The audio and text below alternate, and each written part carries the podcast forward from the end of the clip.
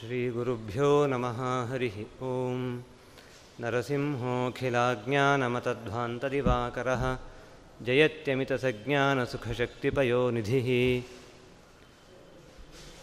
लसतु श्रीमदानन्दतीर्थेन्दुर्नो हृदम्बरे यद्वचश्चन्द्रिका स्वान्तसन्तापं विनिकृन्तति। नमोऽवस्तात्विका देवाः विष्णुभक्तिपरायणाः। धर्ममार्गे प्रेरयन्तु भवन्तः सर्व एव हि। अरिभ्यः कुत्सितधियां तरिभ्यो भवसागरे। गुरुभ्यः सेविनां कल्पतरुभ्यश्च नमो नमः। चित्रैः पदैश्च गम्भीरैर्वाक्यैर्मानैरखण्डितैः गुरुभावं व्यञ्जयन्ती भाति श्रीजयतीर्थवाक् कंसध्वंसि पदाम्भोजसंसक्तो हंसपुङ्गवः ब्रह्मण्यगुरुराजाख्यो वर्ततां मम मानसे। ज्ञानवैराग्यभक्त्यादिकल्याणगुणशालिनः लक्ष्मीनारायणमुनीन् वन्दे विद्यागुरून् मम। अर्थिकल्पितकल्पोऽयं प्रत्यर्थिगजकेसरी। व्यासतीर्थगुरुर्भूयादस्मदिष्टार्थसिद्धये। तपोविद्याविरक्त्यादिसद्गुणौघाकरानहं वाजिराजगुरून् वन्दे हयग्रीवदयाश्रयान् भक्तानां मानसां भोजभानवे कामधेनवे नमतां कल्पतरवे जयीन्द्रगुरवे नमः। वन्दारुकल्पतरवे वादिकैरवभानवे श्रीरामचन्द्रगुरवे नमः कारुण्यसिन्धवे मूकोऽपि यत्प्रसादेन मुकुन्दशयनायते राजराजायते रिक्तो राघवेन्द्रं तमाश्रये। आपादमूलिपर्यन्तं गुरूणामाकृतिं स्मरेत् ತೇನ ವಿಘ್ನಾ ಪ್ರಣಶ್ಯಂತಿ ಸಿದ್ಧ್ಯಂತಿ ಚ ಮನೋರಥಾ. ಶ್ರೀಗುರುಭ್ಯೋ ನಮಃ. ಪರಮ ಪೂಜ್ಯ ಶ್ರೀಪಾದಂಗಳವರ ಚರಣಕಮಲಗಳಲ್ಲಿ ಸಾಷ್ಟಾಂಗ ಪ್ರಣಾಮವನ್ನು ಸಲ್ಲಿಸ್ತಾ ಇವತ್ತಿನ ಪ್ರವಚನದ ವಿಷಯ ಸ್ವಲ್ಪ ವ್ಯತ್ಯಾಸ ಮಾಡಬೇಕಾಗಿದೆ. ನಾನು ಇವತ್ತು ಹೇಳ್ತಾ ಇರೋ ವಿಷಯ ದ್ವಾದಶ ಸ್ತೋತ್ರ. ಅದರಲ್ಲೂ ದ್ವಾದಶ ಸ್ತೋತ್ರ ಪ್ರಥಮಾಧ್ಯಾಯ. ಒಂದು ವೈಶಿಷ್ಟ್ಯ ಇದೆ. ಮೊದಲನೇ ಅಧ್ಯಾಯಕ್ಕೊಂದು ವೈಶಿಷ್ಟ್ಯ ಇದೆ. ಸಾಮಾನ್ಯವಾಗಿ ದ್ವಾದಶ ಸ್ತೋತ್ರ ಅಂತಂದಾಗ ನೈವೇದ್ಯ ಕಾಲದಲ್ಲಿ ಪಠಿಸುವಂತಹ ಪದ್ಧತಿ ಇದೆ. ಮೊದಲನೇ ಅಧ್ಯಾಯ ಸಾಮಾನ್ಯವಾದ ಅರ್ಥವನ್ನು ಎಲ್ಲರೂ ತಿಳಿದಿರ್ತಾರೆ. ಉದ್ದೇಶ ಅದಲ್ಲ. ನಮ್ಮ ವ್ಯಾಸರಾಜ ಮಠಕ್ಕೂ ಈ ಮೊದಲನೇ ಅಧ್ಯಾಯಕ್ಕೊಂದು ವಿಶೇಷ ಸಂಬಂಧ ಇದೆ. ಅದು ಪ್ರಾಯ ಎಷ್ಟು ಜನಕ್ಕೆ ಗೊತ್ತಿದೆಯಲ್ಲೋ ಗೊತ್ತಿಲ್ಲ. ಹಾಗಾಗಿ ಅದು ತಿಳ್ಕೊಳ್ಬೇಕು ಅನ್ನೋ ಒಂದು ಉದ್ದೇಶಕ್ಕೆ ಕೂಡ ಆ ದ್ವಾರಸ್ತೋತ್ರ ತೆಗೆದುಕೊಂಡಿದ್ದೇನೆ. ವಂದೇ ವಂದ್ಯಂ ಸದಾನಂದಂ ವಾಸುದೇವಂ ನಿರಂಜನಂ ಇಂದಿರಾಪತಿಮಾದ್ಯಾದಿ ವರದೇಶ ವರಪ್ರದಂ. ದ್ವಾದಶ ಸ್ತೋತ್ರಕ್ಕೆ ಈ ಪೇಜಾವರ ಮಠದ ವಿಶ್ವಪತಿ ತೀರ್ಥರು ಅಂತ ಒಬ್ಬರಿದ್ದಾರೆ ಇದ್ದರು. ಸುಮಾರು ಹದಿನೇಳನೇ ಶತಮಾನದವರು. ಅವರೊಂದು ವ್ಯಾಖ್ಯಾನ ಬರೆದಿದ್ದಾರೆ. ದ್ವಾದಶ ಸ್ತೋತ್ರಕ್ಕೆ ಒಂದು ಹಿನ್ನೆಲೆ ಬರೀತಾರೆ ಅವರು ಶ್ರೀಮದ್ ಆಚಾರ್ಯ ಯಾವಾಗ ರಚನೆ ಮಾಡಿದರು ಇದನ್ನು?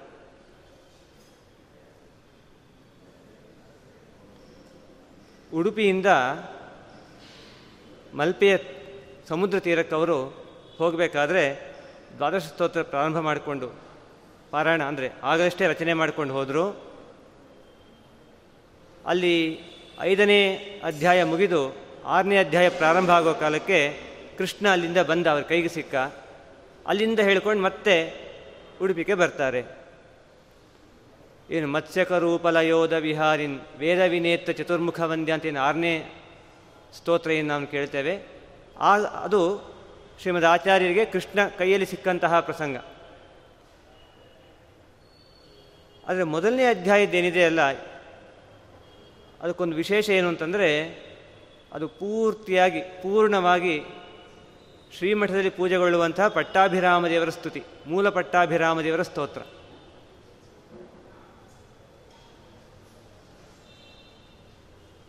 ನಿತ್ಯ ನೀವು ಪೂಜಾ ಕಾಲಕ್ಕೆ ನೋಡಿ, ಸಂಸ್ಥಾನದ ಪೂಜೆ ನೋಡುವಾಗ ಹೇಳಬೇಕು, ಕೇಳಬೇಕು. ಪ್ರತಿ ದಿವಸ ತೋರಿಸ್ಬೇಕಾದ್ರೆ ಆ ಶ್ಲೋಕ ಹೇಳ್ತದೆ, ಜಾಂಬೂನದಾಂಬರಾಧಾರಂ ನಿತಂಬಂ ಚಿಂತ್ಯ ಮೀಶಿತು ಸ್ವರ್ಣಮಂಜೀರ ಸಂವೀತಂ ಆರೂಢಂ ಜಗದಂಬಯ. ಜಾಂಬೂನದಾಂಬರಾಧಾರಂ ಆ ಪಟ್ಟಾಭಿರಾಮ ದೇವರು ಒಳ್ಳೆಯ ಪೀತಾಂಬರವನ್ನು ಧರಿಸಿದ್ದಾರೆ. ಆ ಭಗವಂತನ ತೊಡೆ, ಅದನ್ನು ನಾವು ಚಿನ್ ಚಿಂತನೆ ಮಾಡಬೇಕು. ಪೀತಾಂಬರ ಧರಿಸಿರುವಂತಹ ತೊಡೆ, ಮತ್ತು ಸ್ವರ್ಣಮಂಜೀರ ಸಂವೀತಂ, ನಡುವಿಗೆ ಚಿನ್ನದ ಪಟ್ಟಿಯಿಂದ ಕಟ್ಟಿಕೊಂಡಿದ್ದಾರೆ. ಆರೂಢಂ ಜಗದಂಬಯ, ಸೀತಾದೇವಿ, ಜಗತ್ತಿನ ತಾಯಿಯಾದ ಸೀತಾದೇವಿಯನ್ನು ತಮ್ಮ ತೊಡೆಯಲ್ಲಿ ಕೂಡಿಸಿಕೊಂಡಿದ್ದಾರೆ. ಇದು ನಿತ್ಯ, ಇನ್ನೊಂದು ವಿಶೇಷ ಏನು ಅಂತಂದರೆ, ಶ್ರೀಮದ್ ಆಚಾರ್ಯರು ರಾಮದೇವರ ಪ್ರತಿಮೆಯನ್ನು ಅನೇ, ಎಲ್ಲ ಮಠಗಳಿಗೂ ಕೊಟ್ಟಿದ್ದಾರೆ.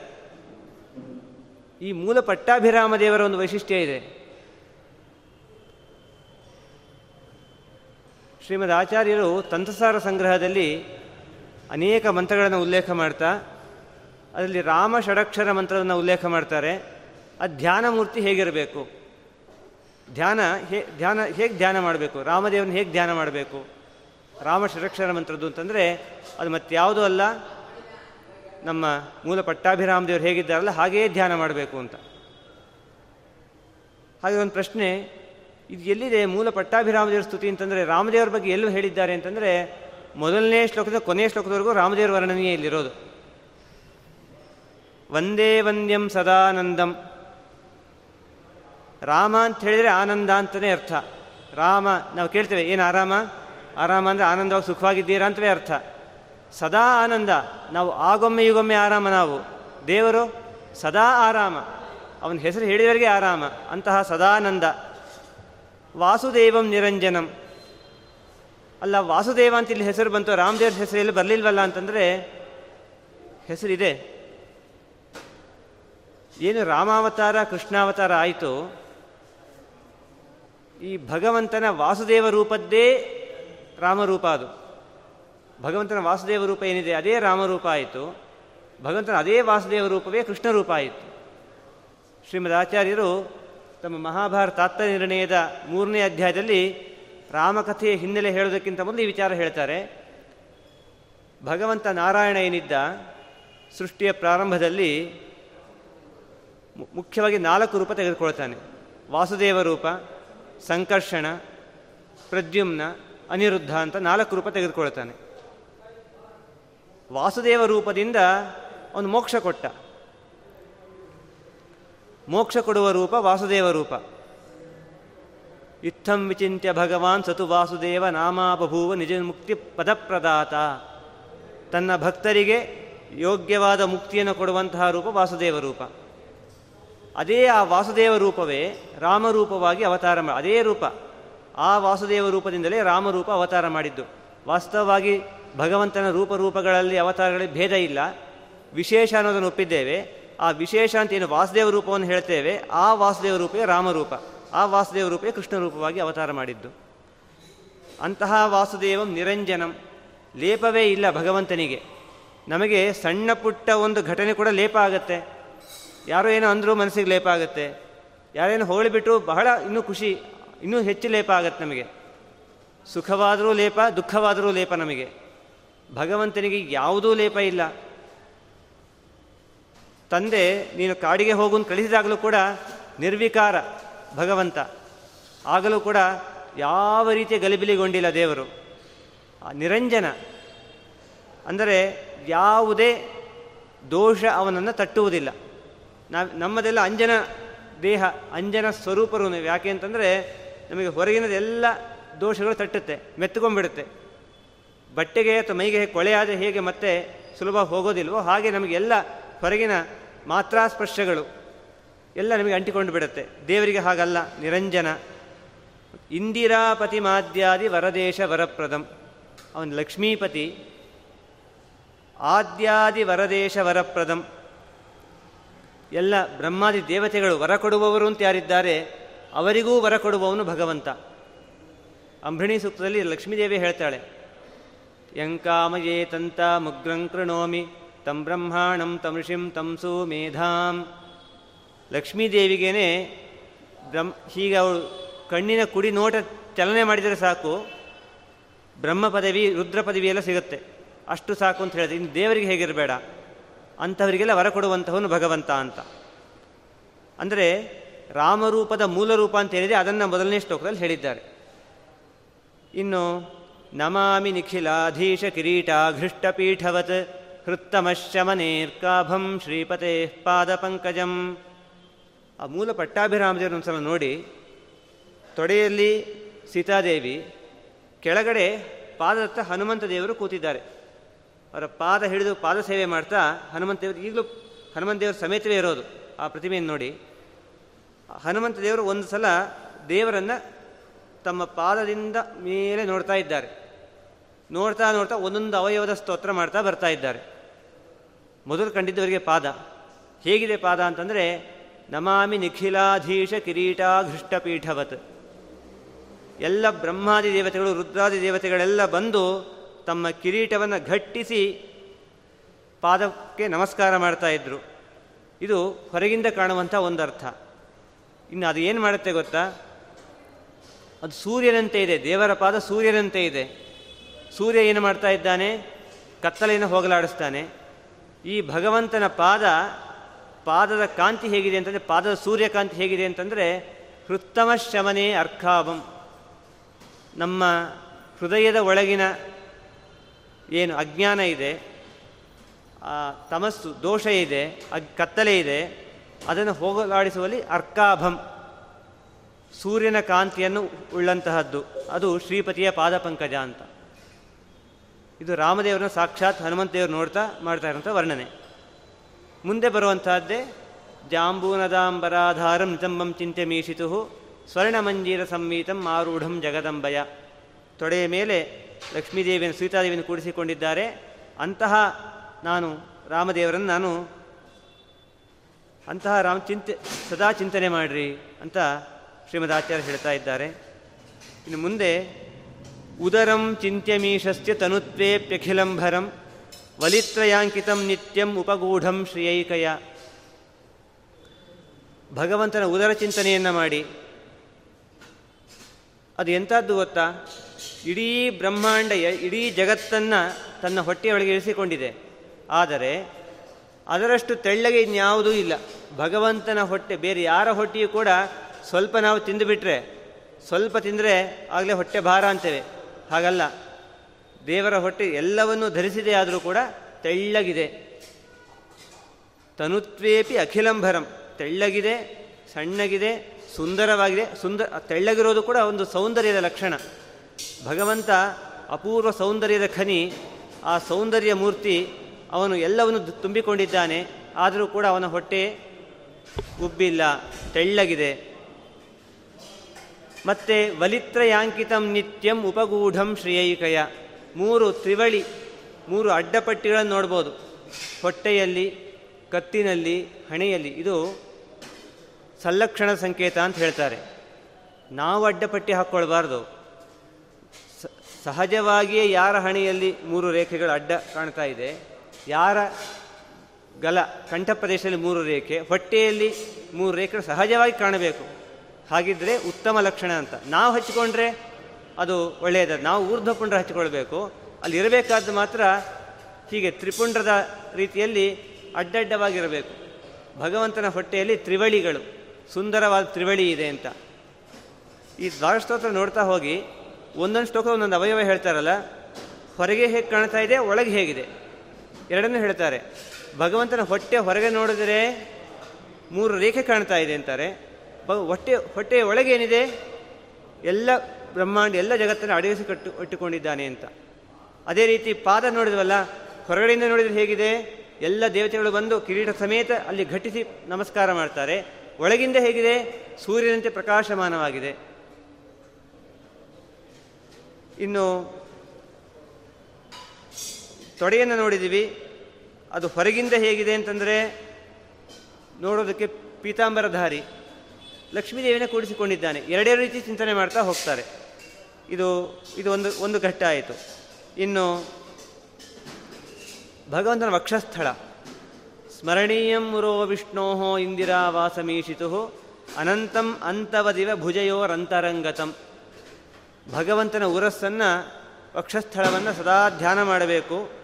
ಯಾಕೆ ಲಕ್ಷ್ಮೀದೇವಿಯಿಂದ ಸದಾ ಅದು ಲಕ್ಷ್ಮೀದೇವಿ ವಾಸ ಮಾಡ್ತಾ ಇರುವಂಥ ಸ್ಥಳ ಅದು.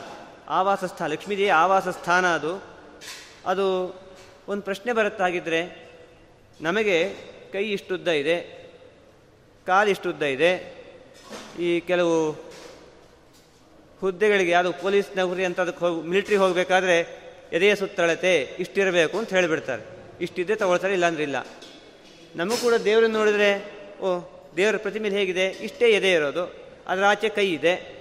ಇದು ಈ ಕಡೆ ಕಾಲಿದೆ. ಓ, ದೇವರ ವ್ಯಾಪ್ತಿ ಇಷ್ಟೇನಾ ಅಂತಂದರೆ, ಇಲ್ಲ. ಅನಂತಂ ಅಂತವದಿವ. ದೇವರ ಅವಯವ ಪ್ರತಿಯೊಂದು ಕೂಡ ಸ್ವರೂಪತಃ ಅವನು ಹೇಗಿದ್ದಾನೆ? ಅನಂತವಾಗಿದ್ದಾನೆ. ಆದರೂ ಅಂತವದಿವ. ಅದು ಎಲ್ಲೋ ಒಂದು ಕಡೆ ಇಲ್ಲಿ ಮುಗಿದಿದೆ. ಇದು ಎದೆ ಮುಗೀತು. ಇಲ್ಲಿ ಕೈ ಪ್ರಾರಂಭ ಆಯಿತು. ಇಲ್ಲಿ ಎದೆ ಮುಗಿತು. ಇಲ್ಲಿ ಹೊಟ್ಟೆ ಪ್ರಾರಂಭ ಆಯಿತು. ಹೀಗೆ ನಮಗೆ ಕಾಣಿಸ್ತಾ ತೋರಿಸ್ತಾ ಇದ್ದಾನಾಗಲಿ, ವಸ್ತುತಃ ಹೇಗಿದ್ದಾನೆ ಅಂತಂದರೆ ಅನಂತವಾಗಿದ್ದಾನೆ. ಅವಯವ ಅವಯವ ಕೂಡ ಅವನ ಅನಂತವಾಗಿವೆ. ಆದರೆ ಅಂತವದಿವ, ಅದು ಅಂತವಾಗಿದೆ, ಎಲ್ಲೋ ಒಂದು ಕಡೆ ಮುಗಿತಾ ಇದೆ, ಎಲ್ಲೋ ಒಂದು ಕಡೆ ಪ್ರಾರಂಭ ಆಗ್ತಾ ಇದೆ ಅನ್ನೋ ರೀತಿಯಲ್ಲಿ ಕಾಣಿಸ್ಕೊಳ್ತಾ ಇದ್ದಾನೆ ಅಂತ ಹೇಳ್ತಾ ಇದ್ದಾರೆ. ಎರಡು ಭುಜಗಳ ಮಧ್ಯೆ ತನ್ನ ವಕ್ಷಸ್ಥಳ ಇರೋ ರೀತಿ ತೋರಿಸ್ಕೊಳ್ತಾ ಇದ್ದಾನೆ. ವಸ್ತುತಃ ಹೇಗಿದೆ? ಸರ್ವತ್ರ ವ್ಯಾಪ್ತವಾದಂಥದ್ದು ಅವನ ಅವಯವಗಳು. ಇದನ್ನು ಅಲ್ಲಿ ಹೇಳಬೇಕಾಗಿದೆ. ಇನ್ನು ಶಂಖಚಕ್ರ ಗದಾ ಪದ್ಮಧರಾಶ್ಚಿಂತ್ಯ ಹರೇರ್ಭುಜಾ ಪೀನವೃತ್ತ ಜಗದ್ರಕ್ಷ ಕೇವಲೋದ್ಯೋಗಿನೋ ನಿಶಂ. ಹೊರಗಿಂದ ಗೊತ್ತು ಶಂಖ ಚಕ್ರ ಗದಾ ಪದ್ಮಧರಾ ಚಿಂತ್ಯಾ ಹರೇರ್ಭುಜಾ ಹರಿಯ ಭುಜ ಈ ನಾಲ್ಕು ಭುಜಗಳಲ್ಲಿ ಇದು ಚಿಂತನೆ ಮಾಡಬೇಕಂತೆ ಶಂಖ ಚಕ್ರ ಗದಾ ಪದ್ಮಗಳನ್ನು ಪೀನವೃತ್ತಾ ದುಂಡಗಿವೆ ಪುಷ್ಟವಾಗಿವೆ ವೃತ್ತವಾಗಿವೆ ವೃತ್ತಾಕಾರದಲ್ಲಿದೆ. ಅದು ಒಳ್ಳೆಯ ಲಕ್ಷಣ ಅದು. ಜಗದ್ರಕ್ಷಾ ಕೇವಲೋದ್ಯೋಗಿನೋ ನಿಶಂ. ಭಕ್ತರಿಗೆ ಹೇಳ್ತಾ ಇದ್ದಾನೆ, ನಾನು ಎಷ್ಟು ಸಮರ್ಥನಾಗಿದ್ದೇನೆ ಅಂತಂದರೆ, ನಿಮ್ಮ ರಕ್ಷಣೆಗೋಸ್ಕರವೇ ನಾನಿದ್ದೇನೆ. ಭಗವಂತನ ಶಂಖ, ಚಕ್ರ, ಗದ, ನಮಗೆ ಗೊತ್ತು, ಚಕ್ರದಿಂದ ಕೊಂದಿದ್ದಾನೆ. ಯಾರನ್ನ? ಶಿಶುಪಾಲಾದಿಗಳನ್ನು ಕೊಂದಿದ್ದಾನೆ. ಇನ್ನು ಗದೆಯಿಂದ ಕೊಂದಿದ್ದು ಗೊತ್ತಿದೆ. ಶಂಖದಿಂದ ಕೊಂದಿದ್ದಾನೆ ದೇವರು. ಹೇಗೆ ಗೊತ್ತಾ? ಹೇಳ್ತಾರೆ, ಆ ಶಂಖದ, ಶಂಖ ಪೂಜಾ ಕಾಲ ಪ್ರತಿತ್ಯ ಸ್ತೋತ್ರ ಹೇಳ್ತೇವೆ. ಆ ಶಂಖದ ನಾದದಿಂದ ಗರ್ಭಾದೇವಾರಿ ನಾರೀಣ ವಿಷೀದ್ಯಂತೆ ಸಹಸ್ರಧ. ಆ ಶಂಖದ ನಾದ ಏನಿದೆಯಲ್ಲ, ಆ ಅಸುರರ ಪತ್, ಅಸುರ ಪತ್ನಿಯರು ಗರ್ಭ ಧರಿಸಿದ್ದರೆ ಆ ಶಂಖನಾದಕ್ಕೆ ಆ ಗರ್ಭ ಒಡೆದೋಗ್ತದಂತೆ. ಹೋಳಾಗಿ ಬಿಡುತ್ತದಂತೆ ಅಂದರೆ ಅಷ್ಟು, ಅದೇ ಅಸ್ತ್ರ. ಶಂಖವೂ ಕೂಡ ಒಂದು ಅಸ್ತ್ರ. ಬರೀ ಚಕ್ರ ಗದಗ ಮಾತ್ರ ಅಲ್ಲ. ಪದ್ಮ ಕೂಡ ಅಸ್ತ್ರ. ದೇವರು ಪದ್ಮದಿಂದ ಹೊಡೆದ್ರು ಸಾಯ್ತಾನೆ. ಏನು ಮೆತ್ತಗಿದೆಯಪ್ಪ ಹೂವು ಅಂತ ಅಂದ್ಕೊಳ್ಬೇಡಿ. ದುಷ್ಟರ ಮೇಲೆ ಏನದು ಒಂದು ಪದ್ಮ ಹಾಕಿದರೂ ಸಾಕು. ಸತ್ತೋಗ್ತಾರೆ. ಈ ಮಾತನ್ನು ನಾವು ಎಲ್ಲಿ ಕಾಣಬಹುದು ಅಂತಂದರೆ ರಾಮದೇವರು ವನವಾಸದಲ್ಲಿದ್ದಾರೆ. ಈ ಕುರಂಗ ವಧೆ ಕುರಂಗಾಸುರ ಅಂತೊಬ್ಬ ಒಂದು ಕಾಗೆಯ ಒಳಗಡೆ ಇದ್ದಾನೆ. ಅವನು ಜಯಂತ, ಇಂದ್ರದೇವರ ಮಗ ಜಯಂತ, ಅಸುರಾವೇಶ ರೂಪದ ಕುರಂಗ ರೂಪದಿಂದ ಅಲ್ಲಿ ಬಂದು ಸೀತಾದೇವಿಗೆ ಹಿಂಸೆ ಮಾಡೋದಕ್ಕೆ ಬರ್ತಾನೆ. ರಾಮದೇವರಾಗ ಯಾವ ಬಾಣ ಬಿಡಲಿಲ್ಲ. ಶಂಖಚಕ್ರ ಗದ ಯಾವುದು ತಗೊಳ್ಳಿ ಪದ್ಮಕ್ಕೂ ತಗೊಳ್ಳಿಲ್ಲ. ಒಂದು ಹುಲ್ಲು ಕಡಿ ತೆಗೆದು ಹಾಕ್ತಾರೆ. ಒಂದು ಹುಲ್ಲು ಕಡಿ ತೆಗೆದು ಹಾಕಿದ್ದಕ್ಕೆ ಅದು ಬಿಡಲಿಲ್ಲ ಅದು. ಅವನು ಸಂಹಾರ ಮಾಡಿತು ಅಂದರೆ ದೇವರಿಗೆ ಯಾವುದೂ ಕೂಡ ಅಸ್ತ್ರವಾಗತ್ತೆ. ಶಂಖವೇ, ಚಕ್ರವೇ ಆಗಬೇಕು ಆಗ ಗದೆಯೇ ಆಗಬೇಕು ಅಂತಲ್ಲ. ಇದು ಒಂದು ವರ್ಣನೆ ಆಯಿತು. ಹಾಗೆ ಒಂದು ಪ್ರಶ್ನೆ, ರಾಮದೇವರ ಸ್ತೋತ್ರ ಅಂತಂದ್ರಿ, ಅಲ್ಲೆಲ್ಲಿ ಶಂಖಚಕ್ರ ಗದಾಪದ್ಮ ದಾ, ರಾಮದೇವರು ಎಲ್ಲಿದ್ದಾರೆ, ಎಲ್ಲಿಟ್ಕೊಂಡಿದ್ದಾರೆ? ಇದ್ಯಾವ ಹೊಸ ರಾಮಾಯಣ ಆಯಿತು, ರಾಮದೇವರಲ್ಲಿ ಹೀಗಿದೆಯಾ ಅಂತಂದರೆ, ಇದೆ. ರಾಮದೇವರು ಶಂಖ ಚಕ್ರ ಗದಾ ಪದ್ಮಧಾರಿಗಳೇ ಏನು ಶಂಖಚಕ್ರ ಗದಾಪದ್ಮಧಾರಿ ಅಂತಂದರೆ, ಯಾವಾಗಲೂ ಶಂಖಚಕ್ರ ಗದಾಪದ್ಮಗಳು ಇರುವಂಥ ರೂಪ. ಹಾಗೇ ಇದ್ದಾರೆ. ಹೇಗೆ ಅಂತಂದರೆ, ಶಂಖ ಶಂಖ ಅಂತಂದರೆ ಬೇರೆ ಅಲ್ಲ.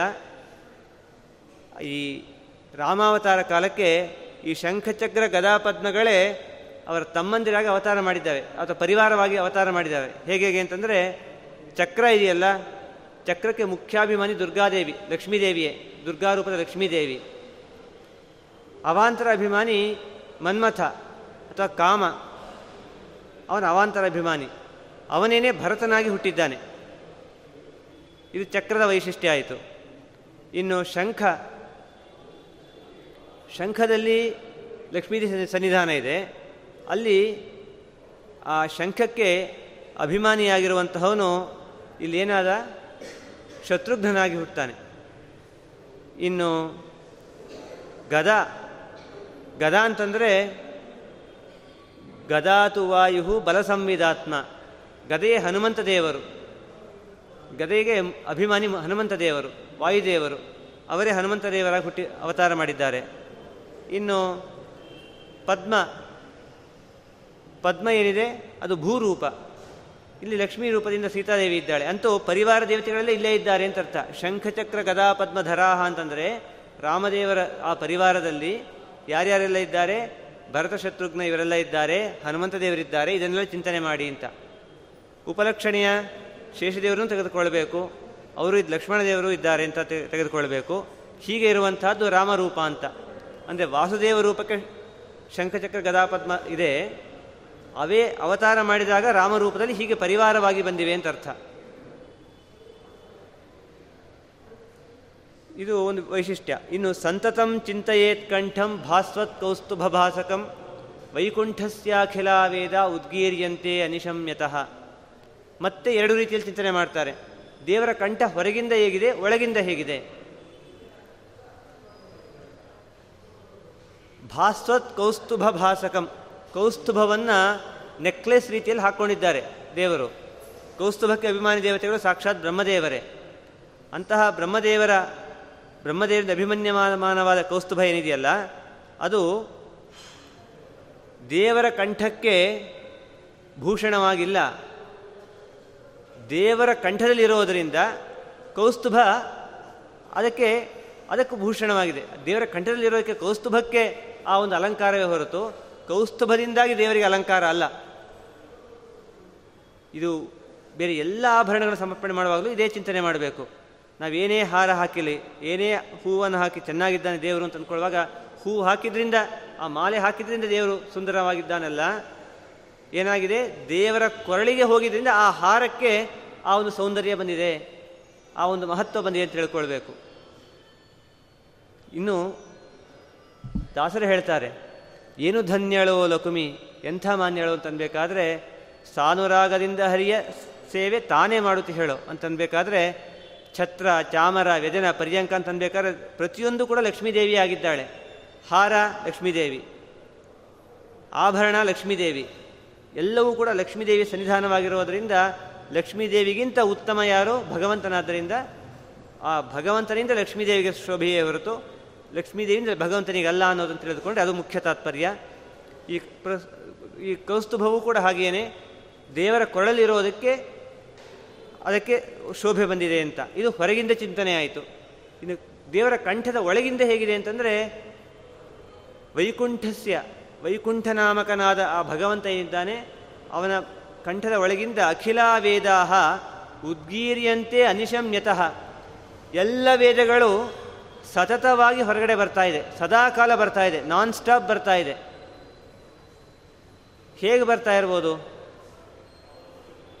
ಈಗ ನಾವು ಪುರುಷ ಸೂಕ್ತ ಹೇಳಕ್ಕೆ ಪ್ರಾರಂಭ ಮಾಡಿದ್ವಿ. ಸಹಸ್ರ ಶೀರ್ಷ, ಪುರುಷ ಅಂತ. ಅದು ಮುಗೀತು. ಇನ್ನೊಂದು ಸೂಕ್ತ ಹೇಳ್ತಾ ಇದ್ದೀವಿ.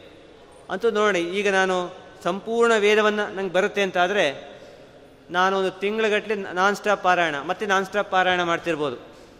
ನನಗೆ ಶಕ್ತಿ ಇದೆ ಅಂತಾದರೆ ಹಾಗೆ ಮಾಡ್ಬೋದು. ದೇವ್ರದ್ದು ಹಾಗಲ್ಲ. ಪ್ರತಿ ಕ್ಷಣದಲ್ಲೂ ಕೂಡ ಅನಂತ ವೇದಗಳನ್ನು ಒಟ್ಟಿಗೆ ಹೊರಗಾಗ್ತಾ ಇದ್ದಾನೆ. ಇದು ದೇವರ ವೈಶಿಷ್ಟ್ಯ.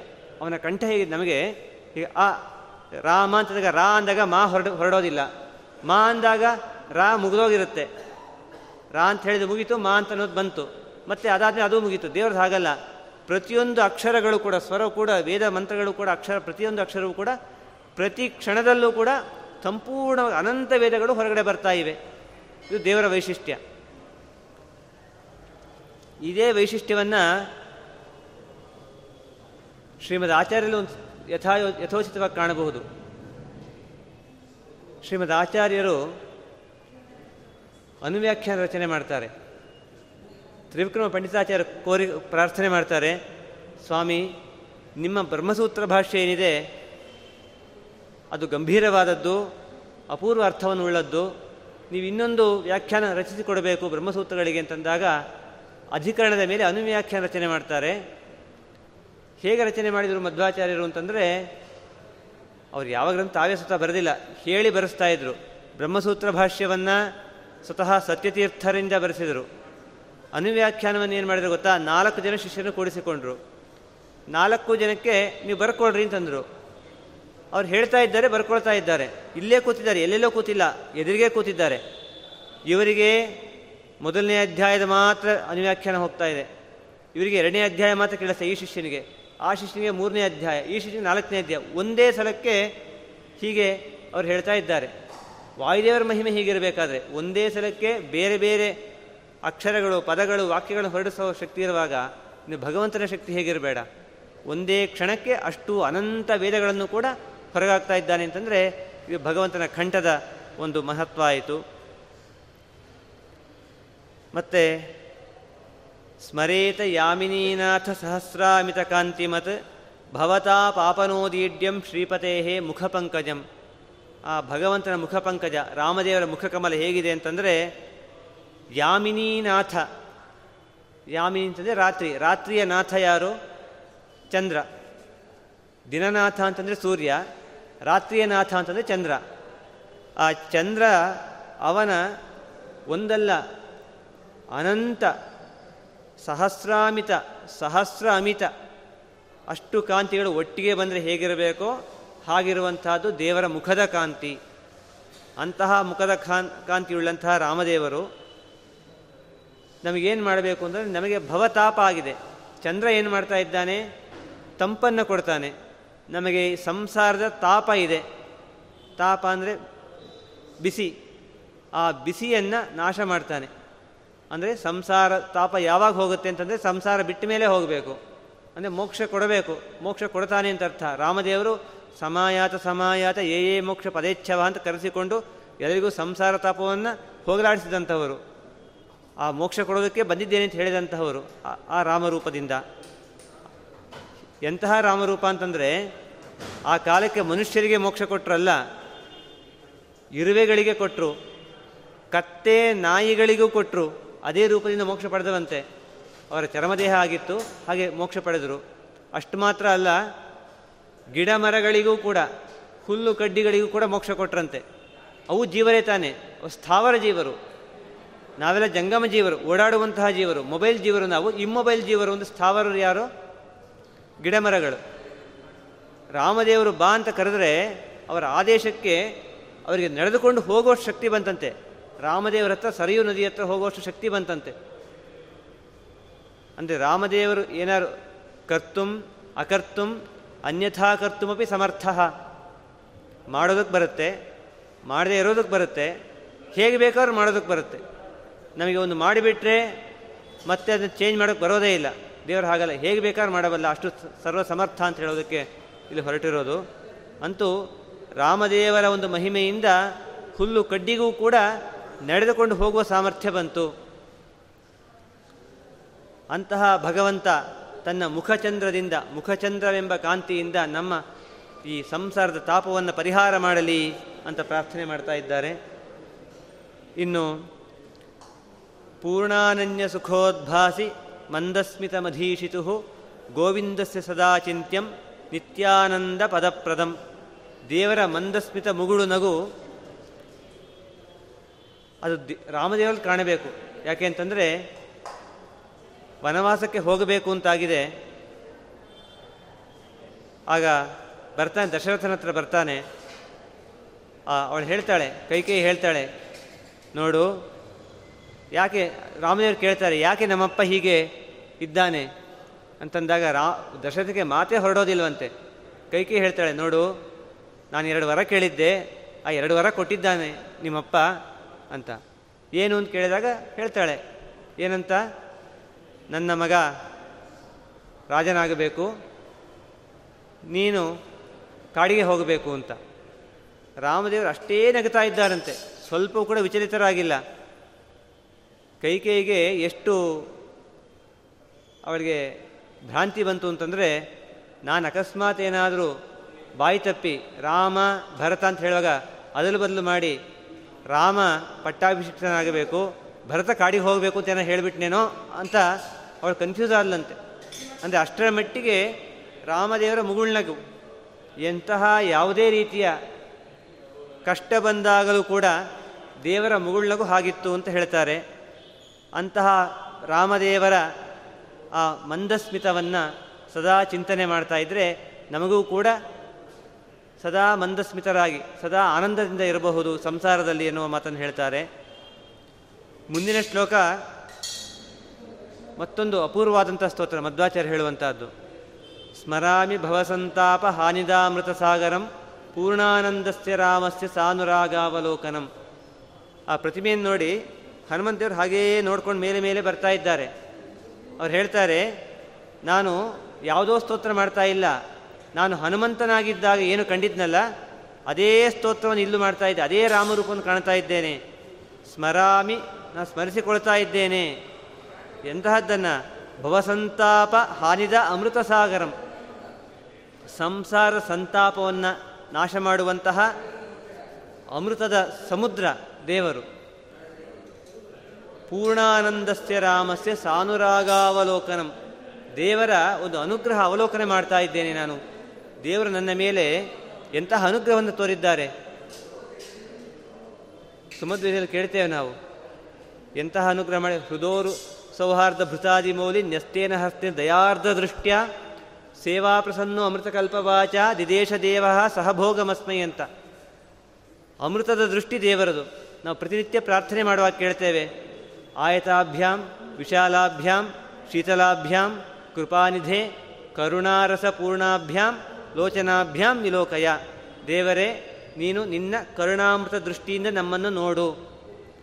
ದೇವರ ಒಂದು ಕರುಣಾಮೃತ ದೃಷ್ಟಿ ನಮ್ಮನ್ನು ಸಂಸಾರದ ಪಾರು ಮಾಡುತ್ತೆ. ಆಗ್ರಹದ ದೃಷ್ಟಿ ಬಂತೋ, ನಮ್ಮನ್ನು ಬೀಳಿಸಿಬಿಡುತ್ತೆ ನರಕಾದ್ಯ ಅನರ್ಥಗಳಿಗೆ ಕಾರಣವಾಗುತ್ತೆ. ಶ್ರೀಮದ್ ಆಚಾರ್ಯ ಹೇಳ್ತಾರೆ, ನಾನು ಇವತ್ತಿಗೂ ಕೂಡ ನಾನು ಅದನ್ನು ಇವತ್ತಿಗೂ ಧ್ಯಾನ ಮಾಡ್ತೇನೆ. ನಾನೇನು ಹನುಮಂತನಾಗಿ ಕಂಡಿದ್ದೆ, ಅದು ಧ್ಯಾನ ಮಾಡ್ತೇನೆ ಅಂತ. ಅದು ಕಾಣೋದು ಇಲ್ಲಿ ಮೂಲ ಪಟ್ಟಾಭಿರಾಮ ದೇವರಲ್ಲಿ ಅಂತ ಅನ್ನೋದು ವಿಶೇಷ. ಧ್ಯಾಯೇ ಧ್ಯಾಯೇದಜಸ್ರಮೀಶಸ್ಯ ಪದ್ಮಜಾದಿ ಪ್ರತೀಕ್ಷಿತಂ, ಭ್ರೂಭಂಗಂ ಪಾರಮೇಷ್ಠ್ಯಾದಿ ಪದದಾಯಿ ವಿಮುಕ್ತಿದಂ. ಭಗವಂತನ ಏನು ಹುಬ್ಬಿದೆ, ಅದು ಸ್ವಲ್ಪ ಅಲುಗಾಡಿಸಿದರೂ ಸಾಕಂತೆ. ಬ್ರಹ್ಮ ಪದವಿ, ರುದ್ರ ಪದವಿಯನ್ನು ತಂದು ಕೊಡುವಂತಹದ್ದು. ಅಷ್ಟು ಶಕ್ತಿ ಇದೆ ಯಾವುದಕ್ಕೆ? ಭಗವಂತನ ಭ್ರೂವಿಗೆ. ಯಾವುದಕ್ಕೆ? ಹುಬ್ಬಿಗೆ. ಪಾರಮೇಷ್ಠ್ಯಾದಿ ಪದದಾಯಿ ಅಂತ ಹೇಳ್ತಾರೆ. ಅಂತಹ ಒಂದು ಸಾಮರ್ಥ್ಯ ಇರುವಂತಹದ್ದು. ಮತ್ತು ಇನ್ನೊಂದು ಕೊನೆಯದಾಗಿ, ಸಂತತಂ ಚಿಂತೆಯೇನಂತಂ ಅಂತಕಾಲೇ ವಿಶೇಷತಃ ನೈವೋದಾಪರ್ ಗೃಣಂತೋಂತಂ ಯದ್ಗುಣಾನಾಂ ಅಜಾದಯ. ಭಗವಂತನನ್ನು ಸಂತತಂ ಚಿಂತೆಯೇನಂತಂ ಅಂತಕಾಲೇ ವಿಶೇಷತಃ. ಯಾವಾಗಲೂ ಚಿಂತನೆ ಮಾಡ್ತಾ ಇರಬೇಕು. ಚಿಂತನೆ ಮಾಡ್ತೇನೆ. ಅದು ಹೇಳ್ತಾ ವಿಶೇಷತಃ ಅಂತಕಾಲೆ. ಕೊನೆಯ ಕಾಲಕ್ಕೆ ನಾವು ಚಿಂತನೆ ಮಾಡಬೇಕಂತೆ. ಯಾಕೆ ಅಂತಂದರೆ ನಾವು ಪ್ರತಿನಿತ್ಯ ಅಭ್ಯಾಸ ಮಾಡಿಕೊಂಡಿದ್ದರಷ್ಟೇ ಪರೀಕ್ಷೆಯಲ್ಲಿ ಬರೆಯೋದಕ್ಕಾಗೋದು. ಪರೀಕ್ಷೆ ದಿವಸನ ಅಭ್ಯಾಸ ಮಾಡಿಕೊಳ್ತೇನೆ ಅಂತಂದರೆ ಸಾಧ್ಯ ಇಲ್ಲ. ಪ್ರತಿನಿತ್ಯ ಕೂತಲ್ಲಿ ನಿಂತಲ್ಲಿ ದೇವರ ಸ್ಮರಣೆ ಮಾಡಿ ಹಾಗೆ ಮಾಡ್ತಾ ಇದ್ದರೆ ಅಂತ್ಯಕಾಲಕ್ಕೆ ನಮಗೆ ಭಗವಂತ ನಾಮಸ್ಮರಣೆ ಬರುತ್ತೆ. ಅದು ಉದ್ಧಾರವಾಗ್ತೇವೆ ಅನ್ನೋ ಮಾತನ್ನು ಹೇಳಿದ್ದು. ಅಂದರೆ ಈ ಒಟ್ಟು ತಾತ್ಪರ್ಯ ಏನು ಅಂತಂದರೆ, ನಾವು ಪ್ರತಿನಿತ್ಯ ಏನು ನೈವೇದ್ಯ ಕಾಲಕ್ಕೆ, ಬೇರೆ ಬೇರೆ ಕಾಲಕ್ಕೆ ಈ ಸ್ತೋತ್ರ ಪಾರಾಯಣ ಮಾಡ್ತೇವೆ. ಮೊದಲನೇ ಅಧ್ಯಾಯ ಪಾರಾಯಣ ಮಾಡಬೇಕಾದ್ರೆ ಚಿಂತನೆ ಇಷ್ಟಿರಬೇಕು. ಮೂಲ ಪಟ್ಟಾಭಿರಾಮದೇವರ ಸ್ತೋತ್ರ ವಿಶೇಷವಾಗಿ ಮಾಡಿದ್ದು ಅಂತನ್ನೋದು. ಪ್ರಾತಸ್ಮರಣೀಯರಾದಂತಹ ಶ್ರೀ ವಿದ್ಯಾಪಯನ ತೀರ್ಥರು ಇದನ್ನು ಅನೇಕ ಸಲ ಹೇಳ್ತಾ ಇದ್ರು. ಪರಂಪರಾಗತವಾಗಿ ಬಂದಿರುವಂತಹದ್ದು. ಈ ಮೊದಲನೇ ಅಧ್ಯಾಯದ ಇಟ್ಟುಕೊಂಡೇನೆ ಆ ಅದೇ ಭಂಗಿಯ ಚಿತ್, ಏನು ಮೂರ್ತಿಯನ್ನು ಶ್ರೀಮದ್ ಆಚಾರ್ಯರು ನಮಗೆ ಕೊಟ್ಟಿದ್ದಾರೆ. ಹಾಗಾಗಿ ನಾವು ಮುಂದೆ, ನಾಳೆಯಿಂದ ಏನು ಪಾರಾಯಣ ಮಾಡುವಾಗ ಚಿಂತನೆ ಬದಲಾಗಬೇಕು, ವಿಶೇಷ ಆಗಬೇಕು. ಮತ್ತು ಏನು ನಾವು ದರ್ಶನ ಮಾಡ್ತೇವೆ, ಆಗ ಈ ಚಿಂತನೆ ಮತ್ತೆ ವಿಶೇಷವಾಗಿ ಬರಬೇಕು ಅಂತ ಹೇಳ್ತಾ ಇದು ಈ ಪ್ರವಚನ ಆಯಿತು. ಇನ್ನೊಂದು ವಿಶೇಷ ಏನು ಅಂತಂದರೆ, ಇವತ್ತು ಮಹಾಮಹಿಮರಾದಂತಹ ಲಕ್ಷ್ಮೀನಾಥ ತೀರ್ಥರ ಆರಾಧನಾ ಮಹೋತ್ಸವ. ಶ್ರೀರಂಗದಲ್ಲಿ ಅವರ ವೃಂದಾವನ ಇದೆ. ಒಂದು ಎರಡು ನಿಮಿಷ ಅವರ ಬಗ್ಗೆ ಹೇಳಿ ಈ ಪ್ರವಚನ ಉಪಸಂಹಾರ ಮಾಡ್ತೇನೆ. ಶ್ರೀರಂಗ, ಶ್ರೀರಂಗದಲ್ಲಿ ಅವರ ವೃಂದಾವನ. ನಾಥ ಮಾನೇಷ್ಟಮಂದಾರ ಪಂಚಾಂಗ ಅವರು ಲಕ್ಷ್ಮೀ ವಲ್ಲಭ ತೀರ್ಥರ ಶಿಷ್ಯರು, ಕಂಬಾಲ ರಾಮಚಂದ್ರ ತೀರ್ಥರ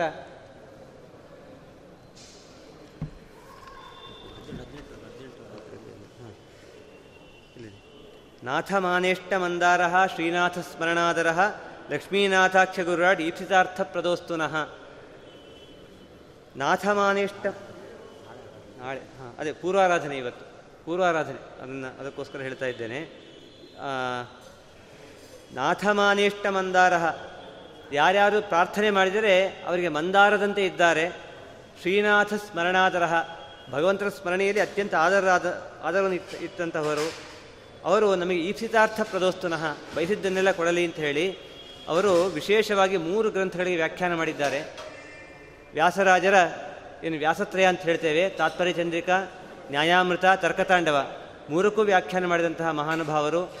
ವಿಶೇಷವಾಗಿ ರಾಯರಿಗಿಂತ ಮೊದಲು ರಾಯರಿಗಿಂತ ಮೊದಲು ಆಶ್ರಮ ತೆಗೆ ತೆಗೆದುಕೊಂಡಿದ್ದರ ಯಾದವೇಂದ್ರರು ಅಂತ ಅವರತ್ರ ವಿದ್ಯೆಯನ್ನು ಓದಿದವರು.